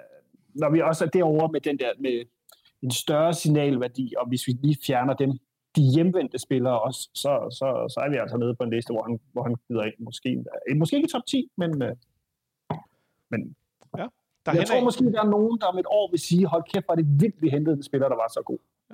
Ha- Et halvanden, ja. Hvad siger du så, Smølle? Let, lettere presset. Nej, det mener jeg ikke, han er. Øhm, og det er ikke nogen kritik overhovedet af Lera. Det er det jo. Øhm, Så jeg, jeg, jeg, øh, jeg, jeg må give uh, fodboldbrok på, på BT's stream ret, øh, fordi jeg synes, at selvom det er et stærkt og et fornuftigt og et, og et virkelig solidt og et ambitiøst indkøb, så synes jeg stadigvæk, der har været andre, som, som, har, som har skabt meget mere røre, hvis det er det, vi, hvis det er den, hvis det er det, vi går efter. Og det, det har jeg på fornemmelsen, at, uh, at BT's transfervindue i høj grad gør. Øhm, og det er, jo, som sagt er det ikke nogen kritik, og som sagt håber jeg da også, at han er bedre end adskillige på, på den liste, og øh, at han er mere velkommen end andre på den liste er, også selvom jeg endte med at komme til at holde, med, at holde af Peter Møller i sidste ende. Thanks for tuning in to FC Copenhagen Fan Radio. You're listening to Atiba Hutchinson. Altså, øh, hvis ikke det var, fordi han har været så billig, så kunne Atiba Hutchinson godt have været en, øh, i en top 20. Han var i hvert fald en, der endte med at være det, vil jeg sige, fordi at, øh, sikke en prægtig fodboldspiller. Det er altid rart at få Hodges fløjlsbløde stemme ind i ørerne. Jeg er i hvert fald glad for det. Øh, hvem der skal kommentere vores kamp i morgen, det ved jeg faktisk ikke. Så hvis stemmer vi får øh, ud i stuen eller ind i ørerne, alt efter hvordan man ser vores kamp, det er jeg ikke klar over. Men jeg ved, at vi skal spille i Aalborg, og jeg ved, at truppen er blevet udtaget, og det er helt fantastisk for en gang skyld at sende dagen inden. Så vi ikke skal sidde og gætte på, hvem der er udtaget, for det er jo ellers normalen, at vi sådan lidt, ah, jeg tror ham her i truppen, eller ham her, og så er en eller anden pludselig skadet, og så videre. Så det vi ved er, at Mustafa Bundu er med i truppen, og kan få debut, og Lukas Lea, han først, træner først fra torsdag. Der er noget med at blive testet for corona nogle gange, noget isolation og et eller andet. Darami, han begynder snart at træne med igen, som der står på FCK.dk, og Mikkel Kaufmann har pådraget sig en mindre skade. Så øh, de er i hvert fald ude, de to offensivspillere. Øh, efterlader os jo en lidt øh, interessant situation. Øh, William Bøving er blevet tilføjet som, som, øh, som 18. manden. Øhm, jeg har set nogle træningskampe. Øh, en lidt spøjs træningskamp mod AGF med tre halvleje og 11 mod 10 til sidst med sådan et U19-hold, hvor før nævnte William Bøving, han lavede kispus med de tilbageværende AGF-spillere ude på, på tieren. Øhm, men det har også lignet et, øh, et hold, hvor der egentlig havde mest tvivl om Bøjlesen skulle spille i midten i forsvaret eller om det var Victor Nielsen, og der har været lidt frem og tilbage, øh, Sebastian. Øh, I forhold til, hvad vi så lige inden jul for FC København, hvor at det begyndte at, gå, øh, med det nye system at køre en ny retning, der var positiv vind omkring spillet, så så det ud som om, at øh, hele spillertruppen simpelthen var ved at gå kold til sidst rent fysisk i den sidste kamp på hjemmebane mod, øh, mod OB, hvor Pep Biel scorede det her øh, vidunderlige mål drejet op i, øh, op i hjørnet med den her, den her høje bue men det så ud som om, de var trætte. De lignede nogen, der har brug for ferie. Øh, hvad, hvad, hvad er dine, øh, dine tanker frem mod den her kamp i morgen? Altså, hvad forventer du fra, fra FC Københavns side? Jeg var jo en af de, øh, jeg var så privilegeret, at jeg var ude at se kampen mod AGF, øh, den her mærkværdige kamp, som du taler om, men det var jo kun mærkværdigt i de sidste tre kvarterer. Det første, de første øh, to halvleje var jo en, en lige kamp mellem to af de bedste hold i Superligaen. Og der synes jeg, at FC København så god ud. Jeg synes, øh, jeg synes, at FC København var bedst, og der stod også fortjent 2-1 efter, efter den, de to halvleje, de der første 90 minutter.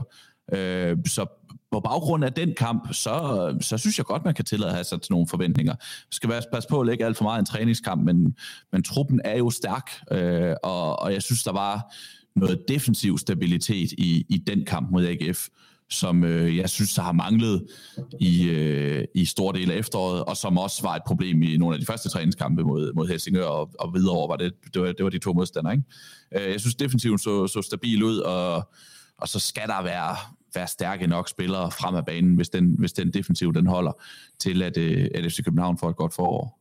Men det har vi sagt før. Det har vi sagt før, Smølle, øh, men uh, var du blevet lettere optimistisk omkring Bundo, siden den kom til, og vi får tyndet lidt ja, ud. forsigtigt optimistisk. Forsigtigt optimistisk. Ja. Øh, vi får tyndet lidt ud. De, der er morlist to spillere på hver position. Vi går væk fra at have så mange backs, så øh, vi nærmest kunne øh, klone og lave Bert Bacharach og hans otte, øh, hvad hedder det, sådan noget enæggede tvillinger. altså, øh, et, Ja, Bert, back, back, Bacharach. Bert Bacharach, en mand, der er næsten lige så gammel som øh, nummer 9. Ej, der er øh, øh, mindst dobbelt så gange. Øh, men i hvert fald, så er vi endt et sted, hvor at, at man ikke længere sidder og kigger på truppen og tænker, åh oh, nej, hvorfor er de her folk på bænken? De er det kun, fordi der ikke er nogen andre. Øh, og det er der noget, der gør mig for, øh, fortrøstningsfuld. Øh, hvad, hvad, hvad, hvad, øh, hvad glæder du dig allermest til at opleve, sådan i, både i morgen, men også sådan i, i den første periode her foråret med, med FC København? Altså udover øh, at fastslå, at jeg glæder mig overhovedet, så glæder jeg mig til at, øh, så glæder jeg mig til at se, om, øh, om den der kvalitet, om den giver, om den giver større udslag. Øhm, der, der er jo ikke andet end, øh, det, det, det vi kommer til at se, det er, det er, øh, det er aktieselskaber, der konkurrerer mod hinanden uden, øh, uden øh, påvirkning udefra. Og der, der håber jeg, at vores øh, aktieselskab kan markere sig stærkest med sine strategiske beslutninger. Og, øh, og desuden øh, så, øh, så glæder jeg mig til, at, at der forhåbentlig bliver en form for endnu friere udtryksform i, i vores offensivspil, og det det, der bliver arbejdet konsekvent med igen og igen og igen og igen. Og så først og fremmest så glæder jeg mig til at se, at øh, om, om øh, Jonas Vind og Victor Fischer kan, kan lave et fantastisk øh, markerpar i front. Øhm, Bundu er for mig ikke en, der, der står på spring til en startplads, hvis, øh, hvis øh, vi har de to sammen, og Pep Biel lige bagved, fordi det ser, det ser helt ideelt ud, efter min mening. Øhm, og det ændrer sig ikke på, at der er øh, 6-7 forskellige muligheder til, til angrebet, men, øh, men lige de to, tror jeg, er, er, er vores øh, perfekte angrebsstue, og ja, hvis, hvis, hvis de kan komme i gang, så, bliver det, så kan det faktisk blive lækkert at se for vores aktiefællesskab. Ja, så kan det blive grimt for, for alle de andre øh, øh, Superliga-klubber, det er jeg ikke i tvivl om. Ingemann, øh, nu øh, nævner Smølle, han tænker sådan, øh, Vind Fischer op foran, altså PPL i den her, øh, kan vi kalde det, 10'er-rolle. Den har Jonas Vind jo også fået, fået sagt, at den kunne han egentlig også godt tænke sig at spille. Øh, tror du, det er så skåret i sten, at det er Pep Biel, der spiller bag ved de, ved de to angriber? Nej, det, det, det, oh, det kan blive skåret i sten. Det virker ikke som om, at der er ting, der er skåret i sten under to op. Øh, så så det, det, tror jeg ikke. Altså, det kan, han kan sagtens blive skubbet ud på siden igen, og så, og så skubbe, øh, og så skubbe vind ind der på den plads, hvis det er det, der virker bedst. Øh, så det tror jeg ikke. Men jeg tror nu, at det, det er Vind, der kommer til at lægge det op sammen med, med, med Fischer, og så, så Biel bagved. Jeg vil også sige, hvis, øh, hvis Vind skal, skal spille den der, den der rolle, vi har ikke set ham spille en rolle, hvor han skal udfylde en, en plads som midtbanespiller, og, og, øh, og vi har talt om det i løbet af efteråret, at øh, hvis, han skal, hvis han skal være med til at lave det der firemandspres firmandspres på den centrale midtbane, som vi kører med for tiden, fordi Biel trækker tilbage, Biel trækker tilbage og, og deltager i det defensive spil, så, øhm, så kommer han ikke til at fylde lige så meget, som, øh, som vores baner gør i hvert fald. Det er helt sikkert. Og det, det tror jeg ikke er nødvendigvis, at, øh, at Thor vil være klar på. Så hvis, hvis det skal gøres på den måde, så tror jeg, det vil blive fordelt på en, på en lidt anden måde. Sådan så for eksempel vi kunne forestille os, at, øh, at Pep Biel og Falk vil være på en tremands midtbane sammen med Seca, og så ville Vind ligge som en, en, øh, en, midter, for, en midterangriber sammen med, med to deciderede wings i stedet for. Jeg, måske Fischer på den ene side og Bondo på den anden.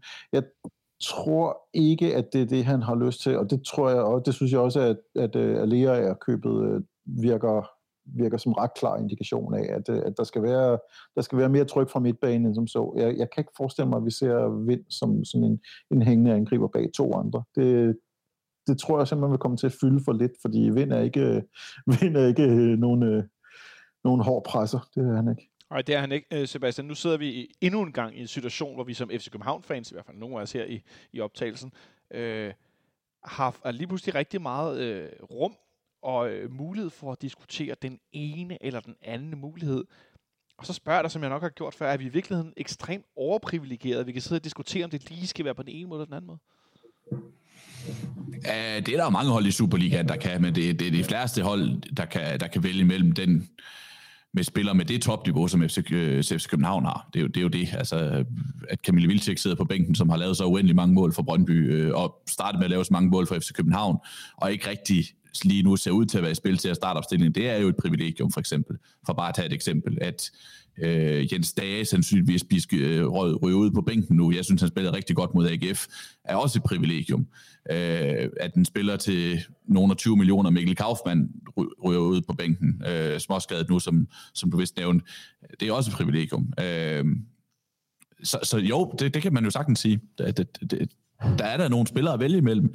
Altså, men, men, men det seneste års tid har så også vist, at, at store navne og, og, og dyre købsummer ikke skaber et godt fodboldhold i sig selv. Det handler om, at de skal spille godt, og de skal vise det topniveau, som, som spiller af den kaliber bør indeholde. Hvad synes du så, vi kan tillade os? At, at, ja, hvad synes du så, vi kan tillade os at forvente af den trup, vi, vi går ind i foråret med, med de her 23 spillere i, i førsteholdstruppen?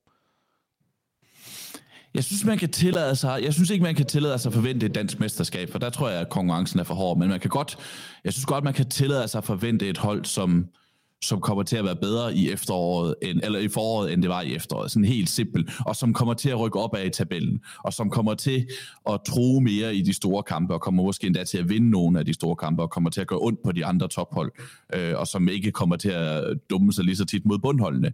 Altså et, et bedre fodboldhold, end, end det FC København var i, i 2020, det synes jeg godt, man kan tillade sig at forvente.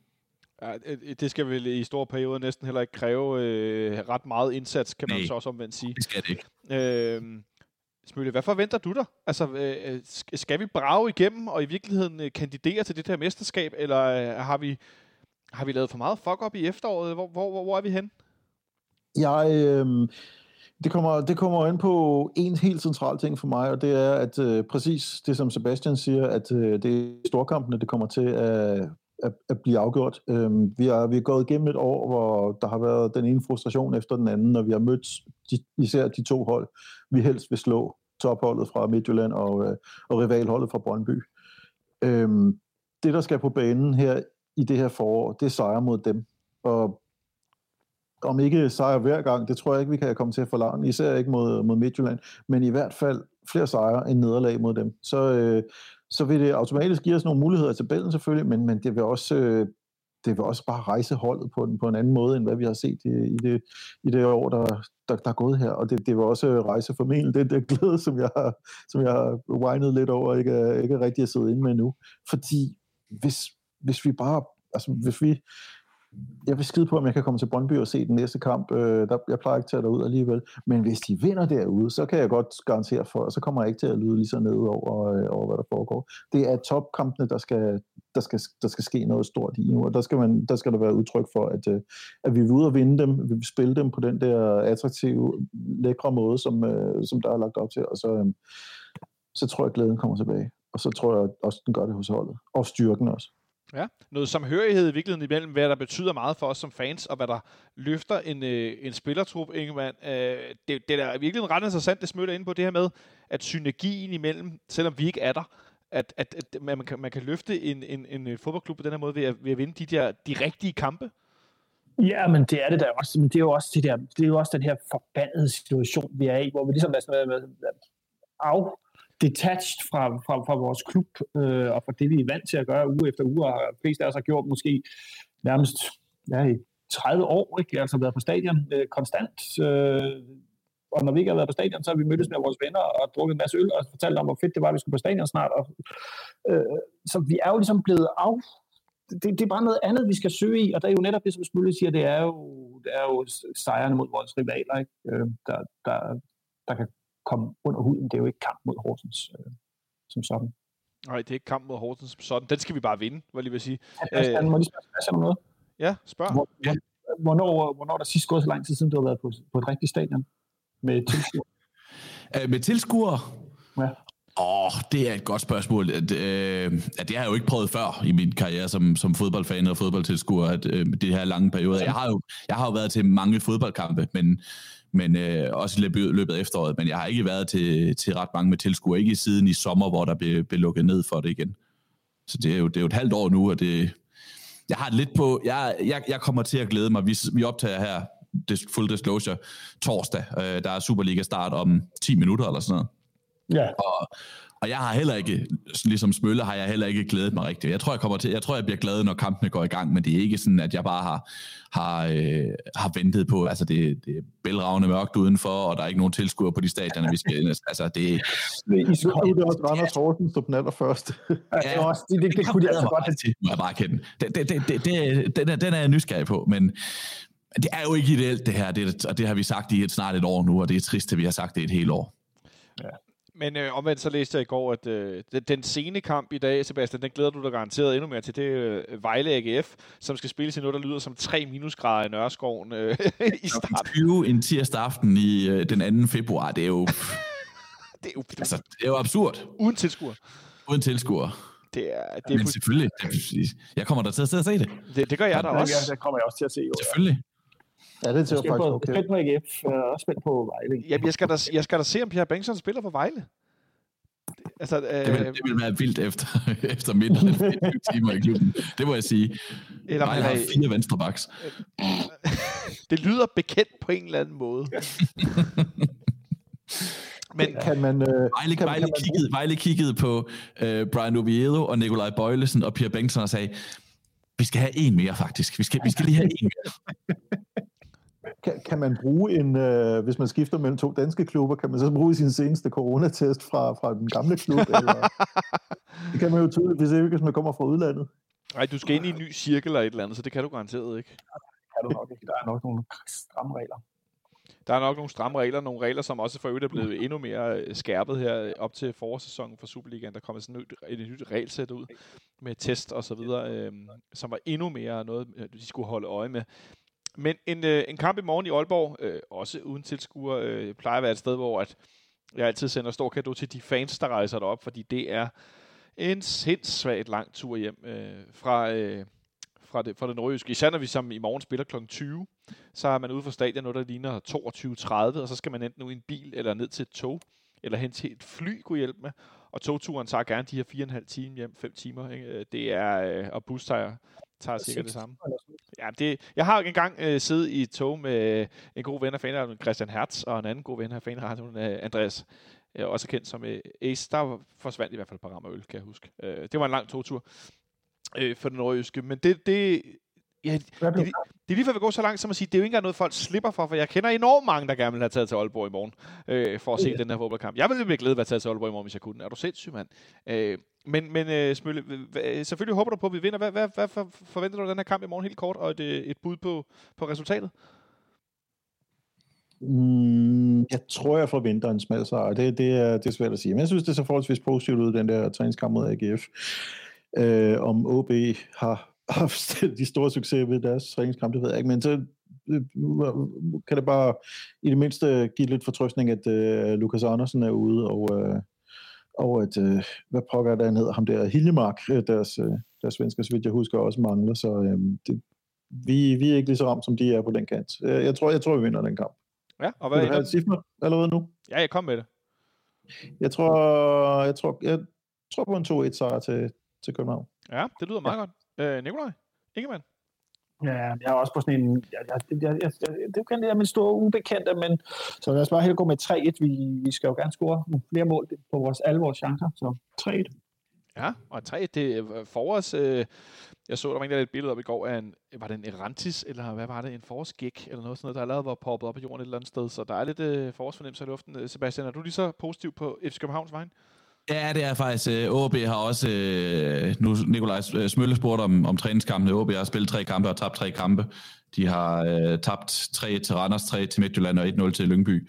Så og fået en ny træner ind og mangler et par profiler. Så jeg, jeg har ikke, jeg tror ikke, OB kommer til at brage afsted, og vi har jo ikke meget at bygge vores, vores bud på på det her tidspunkt. Det er noget med nogle træningskampe og nogle indkøb og sådan noget. Jeg synes også, det var en, en opløftende kamp for FC København mod AGF, så jeg siger, jeg siger 3-1, ligesom Nikolaj gjorde.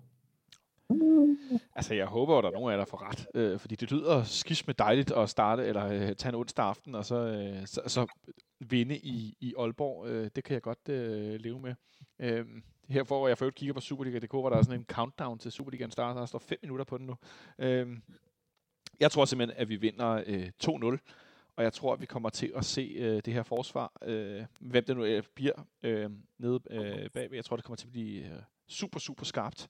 Selvom at den kære Mathias Sanka har set lidt rusten ud i nogle af træningskampene, i nogle dueller og noget. Det har godt nok, hvor jeg tænkte, uh, jeg håber bare, det er, det er vinterrust, der sidder på den gode, øh, den gode Sanka.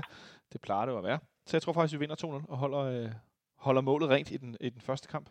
Det kunne være øh, ganske fornøjeligt. Øhm, jeg tænker, at vi lige har en lille ting, vi lige skal runde her til allersidst, så I får lige den her. Øhm, og det var noget, jeg, jeg tænkte, at vi lige kort skulle vende en, øh, en historie øh, fra, øh, fra her øh, den anden dag fra, øh, fra Spanien. Øh, en historie nu, når vi taler om et transfermarked uden øh, penge og øh, øh, hvad, hvad hedder sådan noget, ja, uden særlig meget økonomi i. Jeg har sikkert fået nævnt alt for mange gange, at den kære Ajax Amsterdam Klub er nærmest de eneste, som har virkelig været ude og bruge mange penge på, på spillere.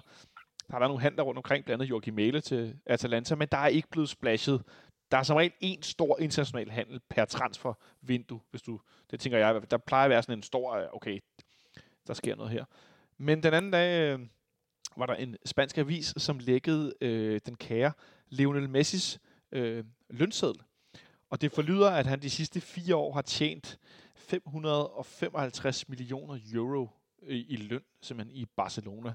Øh, nu ved jeg, øh, Smøtte, du har jo øh, i forhold til de fleste af os et kæmpe kendskab til Barcelona. Jeg ved også, at du har det, Sebastian, i, i, i, i, i, i høj grad.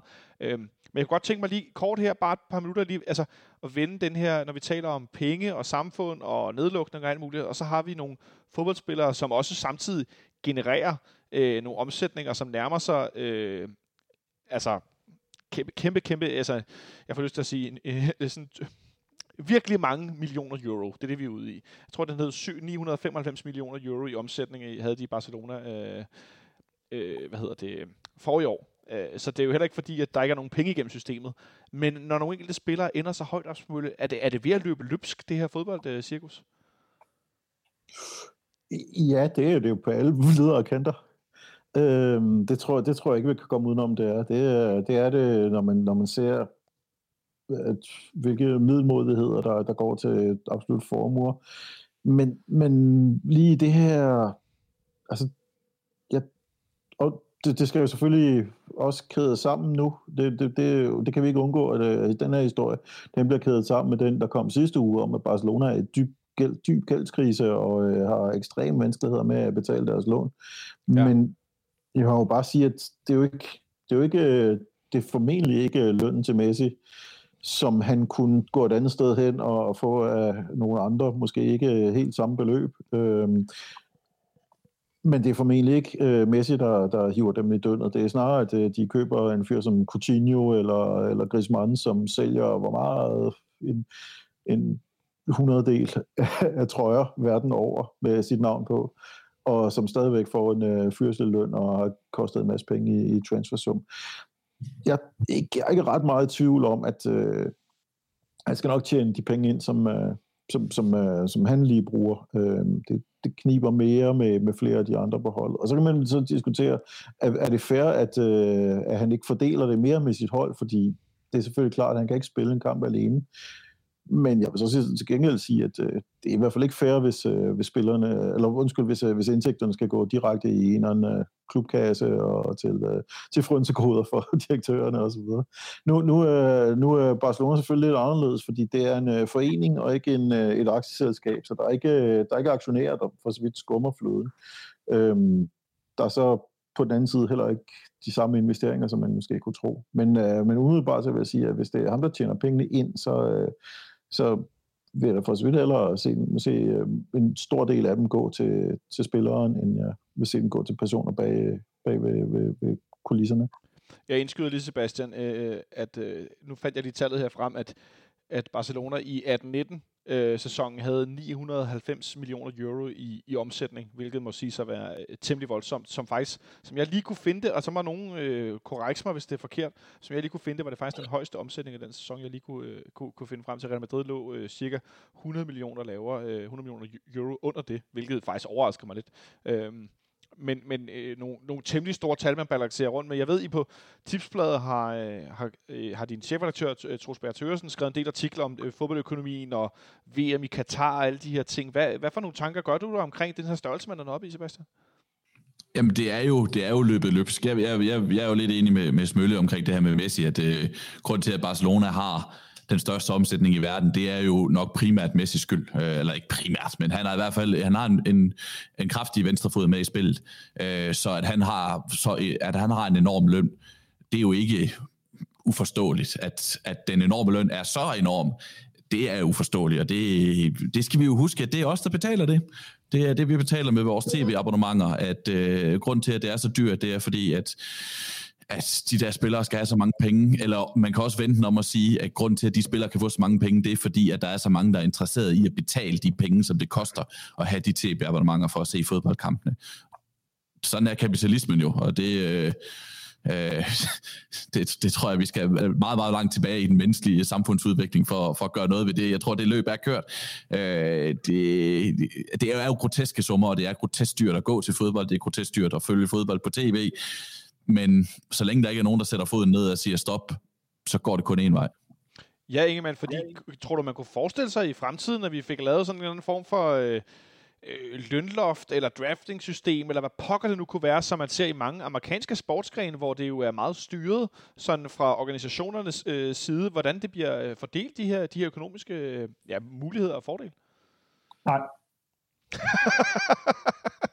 og tak for i dag. Øh, men, men, men, men, nej, men selvfølgelig kan du ikke gå ind og regulere og sige, at du må ikke betale mere, nogen mere end løn i det her. Altså, det, det kommer ikke til at ske, så længe... Øh, altså, det kommer bare ikke til at ske. Og, der, og der vil jeg også, også sige, øh, lige nu er der så fodbolden, der lider fodbolden voldsomt under de, øh, det, det vanskelige år, som 2020 har været, og som 2021 har startet med at være. Men normalt, så er der jo penge til at lave brug af de der penge på transfers, og der er penge til at betale de der lønninger. Og som Smølle siger, hvis ikke de penge ryger videre til spillerne, og, og desværre også til spillerens agenter, jamen så ryger de ned i lommen på en eller anden rig klubejer som heller ikke har brug for alle de der millioner og milliarder.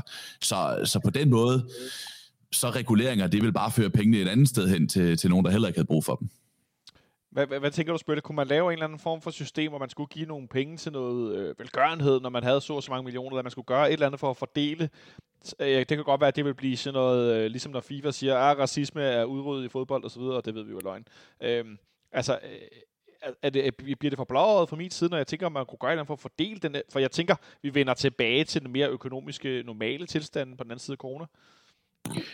Jeg vil være fuldstændig øh, det, efter lige at have forsvaret Messis, forsvaret Messis løn, som så jeg så i øvrigt heller ikke vil forsvare mere, end at sige, at øh, Barcelona er meget dårlige forhandlere. Det, det er så også en tid, at øh, Barto, Bartomeu har øh, den, den netop øh, den netop afgået præsident, som ja. har været en, en skandale på alle kanter.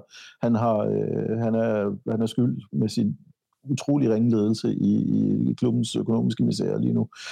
Men efter at have forsvaret Messis øh, rolle i det, fordi selvfølgelig siger han ikke nej til, den, øh, til det tilbud, han får.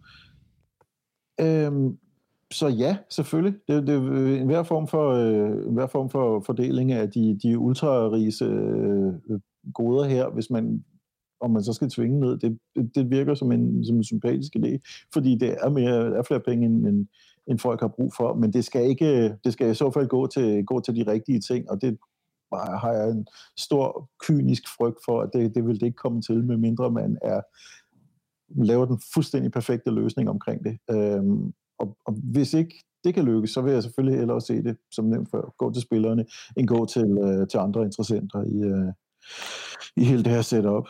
Men selvfølgelig er løn, øh, lønningerne der fuldstændig perverse, det er der ikke nogen tvivl om, og nu er vi heldigvis i en liga, hvor man stadigvæk har, har råd til at betale sin sæsonkort, øh, og ikke skal af med det 10 dobbelt, ligesom man skal, hvis man holder med Chelsea eller Arsenal. Øh, det, det virker forholdsvis humant i Danmark endnu, øh, og det kommer det forhåbentlig altid til at gøre, men, men, men selv her kan vi da begynde at mærke på, øh, på de tv-priser, vi skal give, at, øh, at det er kørt amok. Det, det, det kan vi jo roligt over. Jeg tror, er jo, som Sebastian siger, at det, det er også der er med til at øh, finansiere Messi's ja. lønpakke, ved at uh, TV3, TV2 Sport ligger i, uh, i parkerne. Men, men når han først holder op med at spille, så kommer det jo ikke til at falde af den grund heller. Nu har man lige så fundet et leje. Så øh, i virkeligheden, så det, det vi skal gøre, det er, at vi skal i virkeligheden bare opsige vores, øh, vores CV-aftaler, hvis vi, hvis vi har det til at falde. Ja, hvordan skal vi så se det der spanske, italienske, engelske, tyske, franske fodbold, som nogle af os jo øh, ser, så vi blandt andet ved noget om Messi eller Lucas Lea, eller hvem det kan være. Et, et hurtigt lille regnestykke fortæller mig, at Messi på, i, i den seneste kontrakt der har fået noget, der ligner 4,125 milliarder i løn af Barcelona. Det er altså... Øh, ja, Nikolaj, øh, Smølle. Ja, det skal, det skal lige siges, at øh, der er... Øh, der, der er lige et par, et par vinkler på det. Altså først og fremmest så er han, på, så er han i Spaniens højeste skatteramme på, øh, på det. Det, det, er, det, er ikke, det er ikke hans nettoløn. Og så øh, er det her, det er inklusive variabler, blandt andet en øh, bravende øh, Champions League øh, bonus, Champions League vinderbonus på 15 øh, millioner euro for en vunden Champions League.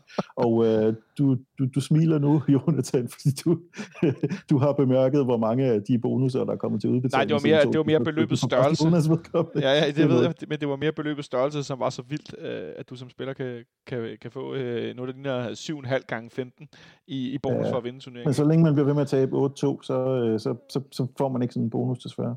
Det skal også siges, at nu var Messi udgangspunktet, fordi den her historie kom ud den anden dag. Øh, og jeg har også sådan tænkt over, øh, den næste ting, som vi skal snakke om den anden dag, er den her øh, coronarestriktions, øh, øh, det der tæppe, der ligger ned over verden, når man tænker på Premier League, der får tilskuer ind igen, sætter de billetpriserne ned, fordi folk ikke kan rejse derhen. De er ud i Brexit. Alle de her turister, der plejer at være til Premier League-kampe, kan de pludselig ikke fylde stadion med turister. Hvad gør man så? Lukker man så lokale ind? Og det samme i mange andre lande. Vi vil ikke have nogen ind, der ikke har et lokalt coronapas. Begynder man at fylde stadion med lokale tilskuere? Jeg synes, der er nogle rigtig interessante perspektiver i, at dynamikken omkring fodboldkampe måske måske er jeg naiv igen, det tilstår jeg gerne, måske kunne ændre sig øh, i nær fremtid, Sebastian? Who knows? Uh, jeg, jeg, tror, jeg tror lige det der med tilskuertal og sådan noget, det kommer til ret hurtigt at, at, at, at blive normaliseret igen. Jeg, jeg kan ikke forestille mig, at, at Premier League kommer til at tabe så meget. Jeg tror, der står ret mange klar til at, at afløse dem, der ikke kan komme ind til kampene, der ikke kan, fordi eventuelle er rejseårsager. Ja. Nikolaj? Som en sidste ja, jeg tror, men lige med Premier League, så tror jeg også, at øh, de er på, de er på bedre, de er bedre stillet. Altså, øh, når, når først at, øh, når først at de, de kan give adgang til deres øh, sæsonkortholdere, øh, fordi det, der er ikke så stor forskel på, hvad sæsonkortholder giver i pris, som, uh, som der er, uh, hvad, hvad folk giver løssalg. Hvis man for eksempel lige netop tager Barcelona, så uh, tager de, de har cirka 90% sæsonkortholder, det vil sige deres medlemmer, som betaler nogle meget billige sæsonkort på omkring 3-4.000 kroner om året, uh, inklusive Champions League, hvilket er rimelig fair. Uh, det, det slipper man ikke med i England. Til gengæld så tager de så nogle helt skyhøje summer for, for løssalgsbilletterne på, på det stadion. Jeg vil bare lige sige, at Randers er kommet foran 1-0 mod Horsens. Mathias Greve har scoret. jeg var faktisk lige klar med den som sådan en lille lukker. Den fik du lavet på mig, Sebastian, og sige, at øh, vi kan lukke det årets øh, første optagelse ned med, at det første mål i Superligaen i 2021 blev scoret af Randers på en bane mod Horsens. Øh, så til dem af jer, der lytter til det her på et eller andet tidspunkt, så ved I godt, hvad den kamp er endt. Det er der ikke nogen tvivl om. Øh. Og så hvis I optager dem, fordi ja. I rigtig skulle gemme den til weekenden, eller et eller andet. Jeg ved slet ikke, hvordan man optager en fodboldkamp i dag. Wow. det var gammelt sagt, Nikolaj. Uh, and on that note, så vil jeg bare sige tusind tak, fordi at uh, vi endnu en gang mødtes, uh, denne gang online, som vi har gjort uh, det sidste lange stykke tid. Tak til dig, Sebastian, fordi du fandt ind i jeres uh, ikke længere i, i brug uh, podcaststudie. Har I egentlig nogen uh, planer om at lave en ny podcast? Ikke lige forløbig, nej. Det kan jeg ikke sige. Ah, okay. Det er sgu ærgerligt. Ja, det er vi ked af. Tak til dig, Nikolaj Ingemann, fordi du var med hjemme fra, øh, fra kontoret, og tak til dig, Smølle, fordi du var med fra lænestolen på Amager. Det var som altid en udsøgt fornøjelse. Jamen, det var simpelthen så lidt, og det var selvfølgelig tragisk at se, at nu er fem point op til, til tredjepladsen. On that unhappy note. Så tilbage til pessimismen. Øh, Jeg håber, I får en god kamp derude i morgen. Øh, Vi lyttes ved om ikke så forfærdelig lang tid. Ha' det godt så længe.